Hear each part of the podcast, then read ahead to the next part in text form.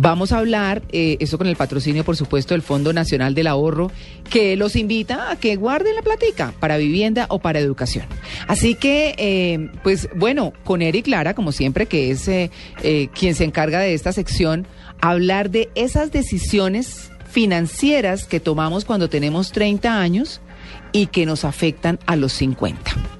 Eric, muy buenos días. Buenos días, María Clara, ¿cómo estás? Bien, bien, bueno, ¿qué, qué es lo que hacemos a los 30 que nos dañan los, los 50 o nos arreglan Sí, los afecta, 50? No, pues hay muchas cosas, pero hay, hay una hay una listica interesante que, que para aquellos que están finalizando sus 20 y empezando los 30 Ajá. debieran tomar en cuenta. Por ejemplo. Pues mira, hagamos un, un contexto. Mi- mira una noticia que acaba de salir, Sí. que la expectativa de vida en Colombia en los últimos 15 años ha subido tremendamente.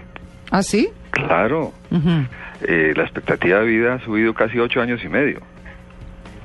Para los hombres la expectativa de vida se- estaba en 76 años y las mujeres siempre viven más.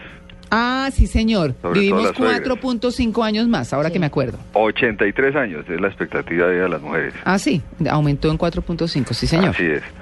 Entonces, pues siempre tenemos esa frase de que la vida es corta, pero la verdad es que cuando tenemos 30 Pero si todavía nos corta. queda harto no, camino. pero si es corta, si es Pues- corta, Eric. Pero es que esa es la esa es la justificación para ¿Para comprar algo hoy en lugar de esperar y, y ahorrar, ¿no? Ah, bueno. para darnos gusto hoy porque la vida es corta, entonces Ah, vivámosla ya. Ujú. Primer punto, Sí. Para considerar cuando tengamos 30 años, bueno, ¿con quién empezamos a trabajar? ¿Con qué empresas empezamos a trabajar?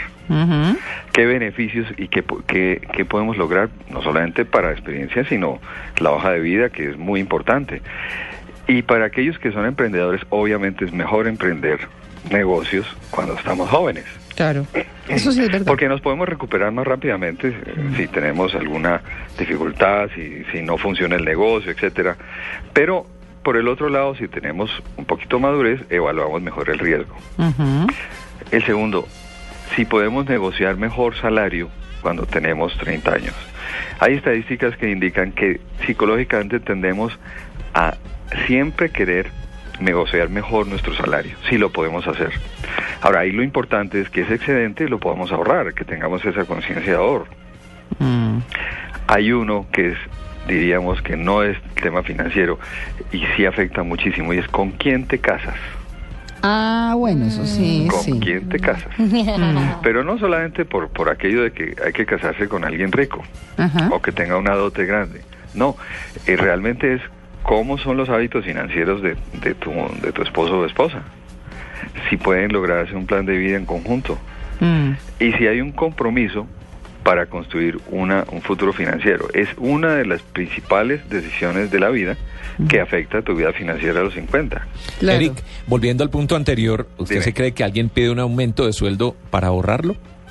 Bueno, es que, es que se tienen que combinar ambas cosas. Es la capacidad de poder negociar un mejor salario cuando estás empezando y al poderlo negociar, tener la capacidad de, de ese ahorro, no de obviamente salir a gastarlo, porque si nos, nos sobra y lo gastamos, pues no. Y eso, la forma de verlo es, ¿qué pasa con ese dinero si lo ahorras en 30 o 40 años a una tasa de interés del 3% anual? Te vas a dar cuenta que vas a ahorrar un dinero muy grande. ¿Y quién le presta uno al mirar. 3? Bueno, No, no, que ¿quién le paga esos intereses al ¿Y 3? quién paga esos intereses? no, al 3% anual. Mm. Anual, solamente anual. Ah, A 40 años te vas a dar cuenta. mm, bueno, 40. La siguiente decisión que tomas es Sí, cuándo que- tener hijos. Sí. Cuándo tener los hijos. Pero venga, Erika, aterricemos el tema. Aterricemos si hay, el tema. si hay alguien que ahorre a- a- para, para sacar la plata dentro de 30 o 40 años, Pues es dígame que, la mira, verdad, pues, a ver. Bueno, la verdad es esta, es que con ese ejercicio que tú hagas, Mm. te vas a dar cuenta cómo es importante ahorrar y no gastarse la plata. No, pero claro, tiempo. Pero pensar en un ahorro a 30 años... mm, Pero claro que es que allá tenemos que llegar, porque tenemos que pensar qué es lo que está pasando con las pensiones y era un puntico que iba más adelante, pero ya que lo tomas, mira, mira lo que está pasando hoy con, con el tema de pensiones. 17 millones de, per- de colombianos eh, ganan menos de un salario mínimo y no habrá posibilidad de que tengan pensión. Mm. Es un tema bastante delicado para nuestro país. Que no tenemos cómo mantener a nuestros pensionados en, en muy poco tiempo. Ah, sí. Entonces hay que pensar en esas cifras. Bueno, Bueno, Siguiente punto, ¿cuándo tener hijos? sí. Si se hace, si se tiene los hijos jóvenes, cuando tú tengas 50, ya estarán en una edad productiva y ya saliste del tema y todavía tienes 15 o 20 años para poder tener unos ahorros para el retiro. Pero jóvenes, ¿qué? Joven es alrededor de los 30 años. Ah, bueno, Lo que sí, pasa sobre los 30. Exacto. Sí. Si, si, si tienes hijos más joven, eh, estando más joven, pues vas a tener más oportunidad de que cuando tengas 50 ya hayas solucionado el tema. Mm. Desafortunadamente hoy la tendencia es a que, los matrimonios tengan los hijos Más tarde. tarde. Mm. Eso va a significar que cuando tengamos 50 hasta los 60 años todavía estamos con gastos de formación de los hijos. Eso nos va a afectar tremendamente. Sí, en cambio, en vez de tenerlos de una y entonces que ellos entren a trabajar rápido y poderse retirar uno tranquilo, que los sostengan. Para que te mantengas, sí. Yo nunca había pensado Como en oye eso, uno mucha- oiga, sí. como oye uno muchas señoras, de verdad, que dicen, ah, no, ahí tengo, eh, ¿cuántos hijos tiene? Tantos. Eh, uy, bueno, pero sostenerlos sí, pero después me mantienen. Claro. Es para que me mantengan, para que me Primero cuiden. se gasta uno la herencia de los hijos Sí, y después ellos que los sostengan a uno. Es la vida ideal. No, como yo, como decía, como no, le decía un no. papá de un amigo mío, decía, no, yo a los 50 años me voy a retirar. Sí. Entonces el hijo le decía, no, pues trabaja hasta los 55 y nos retiramos ambos. ¿Así? no, impresionante, ¿ah? Bueno, y vamos a...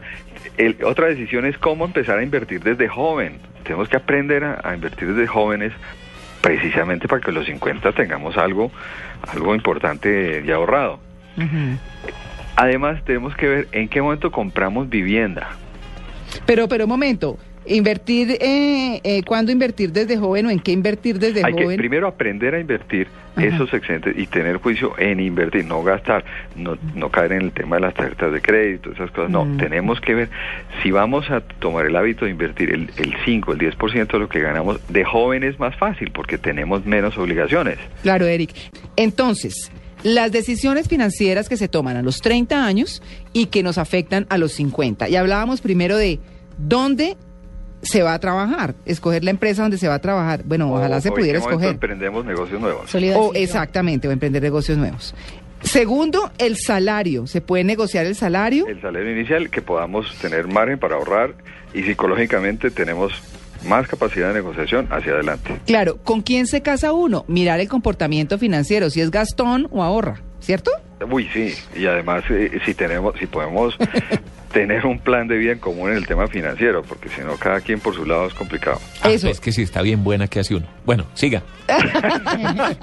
¿Qué tal, Tito? Buena y pobre fea y rica. Oiga, Sí, no. pues. ¿Y cuándo tener los hijos? Eric nos está diciendo que entre más joven mejor, sobre los 30 es una edad chévere. A los Claro. 50 ya los hijos están en la universidad, ¿cierto?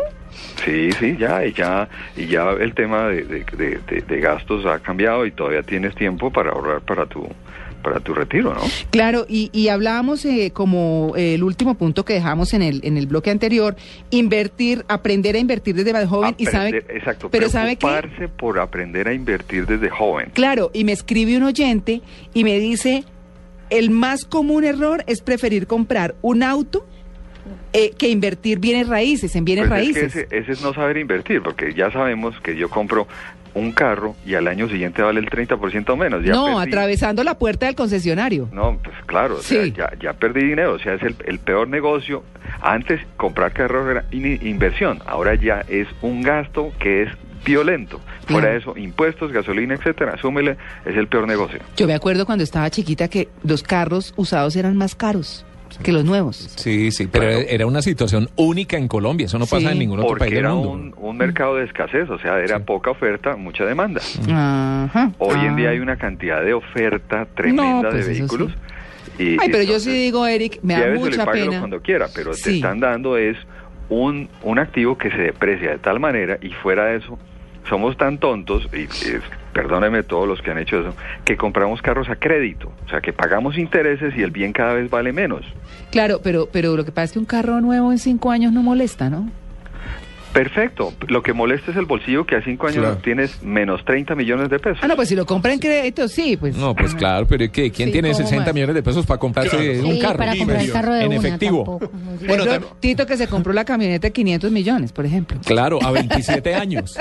Y la sacó, y la sacó en oferta. A 27 500 millones. años. Estaba en oferta. Malas decisiones financieras y, y esos hábitos se adquieren precisamente cuando empezamos a recibir dinero, Ajá. cuando somos jóvenes. Ujú.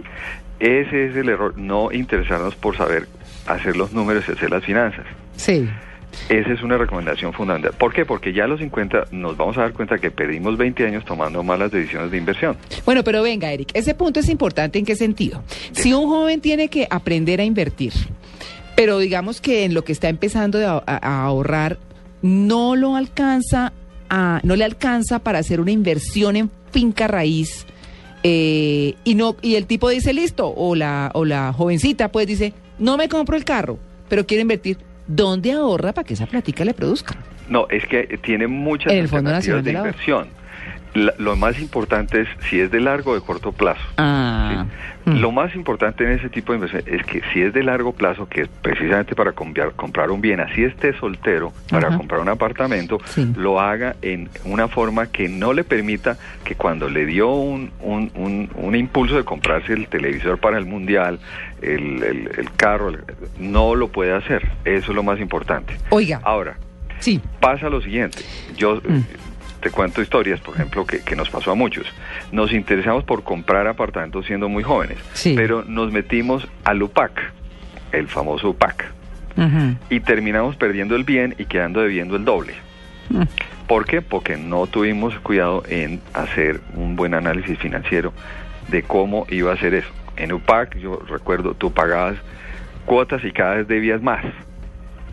Tú recuerdas esa historia de los años 90. Ujú, ujú. Entonces, por eso de jóvenes tenemos que interesarnos mucho en, Mm. en- en analizar bien cómo va a ser el negocio y cómo vamos a ahorrar para cuando tengamos 50. Pero, Oiga, ah, sí. ¿será, es negativo también endeudarse para apartamento? Porque es que uno como de dónde va a sacar no todo. No, no, yo toda creo que la recomendación es fíjese cómo lo va a comprar. Sí, exacto. Ah, exacto. Haga bien. cálculos, estudie. Exacto, haga sus cálculos, verifique Mm. bien eso. Ahora, no, en, en- hoy no lo vamos a decir cómo lo haga. Podemos hacer un- una notica sobre, pero cómo recomendar a los que tienen 20 cómo hacer su estudio financiero. No lo hagamos impulsivamente, emocionalmente, Hmm. racionalmente. Esa es la recomendación. Oiga, hay una oyente, Isabel González, que dice, y me trae ese recuerdo porque es que lo vivo ahora semestralmente, y es, ¿qué tan bueno es invertir en un seguro para pagar la universidad de los hijos? No, eso es lo máximo. Así Déjenme decirles que eh, eh, mi hijo pasó en una universidad muy costosa y digamos que tuvimos como la precaución de comprarle su seguro educativo. Que es un ahorro. No, Un ahorro. eso, mire, no hay nada que le da a uno más felicidad que le escriban de esa empresa, porque son empresas muy organizadas, y dicen, bueno, su hijo ha pasado exitosamente tal semestre en la universidad tal. Entonces, eh, que por favor nos haga llegar con tanto tiempo de anticipación el, eh, el recibo de pago De y nosotros nos encargamos no sé qué. Entonces, el mismo muchacho manda el recibo que le entrega a la universidad o que le manda electrónicamente y al cabo de unos poquitos días, su hijo ha sido matriculado al otro semestre y uno, Eso yo- fresquito. No, Claro. miren, eso yo creo que tiene, es de lo mejor eh, en lo que uno puede invertir y es justamente pagar, eh, eso se paga antes por cuotas y demás y todo. Así es, es, es, es una Y es una inversión grande. No Es- es, un no es una porque invers- el siniestro va a ocurrir, o sea, el, el muchacho Claro. va a entrar a la universidad. Claro. Es un ahorro. Sí, es un ahorro. oiga, pero no, no, yo sí le quiero decir que eso es de lo que yo he sido feliz en la vida de haber hecho. Así es. Sí, el ahorrar para Y estudio. lo hiciste con mucha anticipación. Sí, exactamente. Esas son las cosas que hay que hacer. Sí. Bueno, y, y, y, y por último, eh, tenemos que en los años 20, cuando tenemos 20 o iniciando los 30, es donde tenemos ya claro cómo controlar nuestros gastos. Sí, sí, sin duda. Muy clarito. Sin Si, duda. si cómo manejamos nuestra tarjeta de crédito. Si es que la tenemos, prefiero que no. Eh, si hacemos un presupuesto y además si controlamos cómo gastamos la plata, cuando la gastamos después Mm. de gastarla.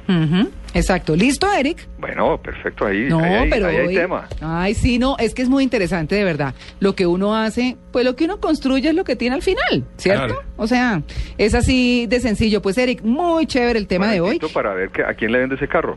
Sí. olvídese. Que ya perdió hartos millones. ¿Cómo?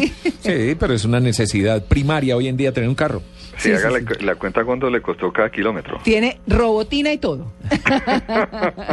no, no, no, pero está muy bien, pues que cada quien obviamente haga sus inversiones, pero que las sepa hacer desde muy joven. Así. Eso es lo más importante. Y, y ahora que pues como rematamos con el tema del estudio, que es tan gratificante de verdad, pues obviamente eh, lo, lo importante es recordarles que el Fondo Nacional del Ahorro tiene para que usted ahorre para la educación de sus hijos. Y así usted garantiza que su hijo vaya a la universidad con tranquilidad, tanto de él como suya. Así que ahí está el Fondo Nacional del Ahorro patrocinando esta sección El Monedero como siempre. Eric, un feliz día. Para ustedes lo mismo.